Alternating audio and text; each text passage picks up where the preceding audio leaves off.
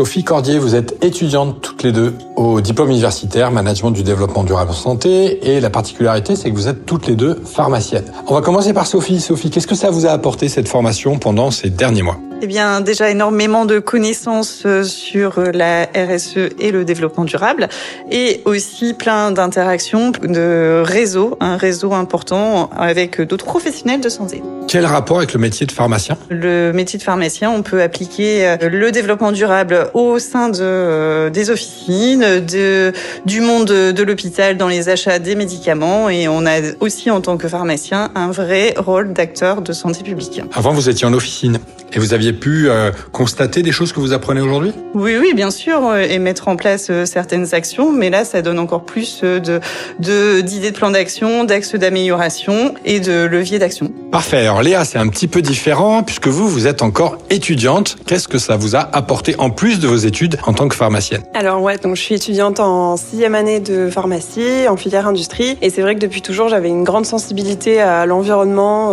au développement durable, on va dire, et je voulais donner un virage à mes études euh, pour euh, me recentrer sur mes valeurs et lui apporter une dimension euh, qui me correspondait plus. Donc ce DU, ça m'a apporté déjà un réseau de professionnels avec qui j'ai pu beaucoup échanger et qui partagent les mêmes idées que moi. J'ai pu aussi faire un stage chez Primum Nanocéré. Donc ça, ça m'a apporté beaucoup de choses. Ça m'a permis de, de mettre en application le développement durable avec le domaine de la pharmacie. Et moi, ce que ça m'a apporté, c'est que j'ai pu vous rencontrer et qu'on a pu travailler ensemble sur un très beau projet. Donc on, on en est au tout début. C'est la création d'un score pour des médicaments. Alors, est-ce que c'est possible? Est-ce que vous pensez, objectivement toutes les deux, puisque c'était le fruit de votre mémoire, est-ce que vous pensez objectivement qu'on peut créer un score sur les médicaments? Moi, Léa, oui, j'en suis persuadée. Je pense qu'il faut mettre euh, toutes les énergies qu'on a tous ensemble pour se donner la force et arriver à faire bouger les lignes, que l'industrie fasse preuve de plus de transparence et euh, investisse dans la recherche et développement pour euh, améliorer le cycle de vie du médicament, pour qu'il soit plus vertueux. Donc oui, moi j'y crois et je pense qu'avec toute l'énergie qu'on peut y mettre, on peut y arriver. Donc ça veut dire que le médicament a un impact euh, environnemental, Sophie? Mais oui, très important, aussi bien au niveau de la pollution de l'eau, au niveau de la santé environnementale avec l'impact par exemple des excipients,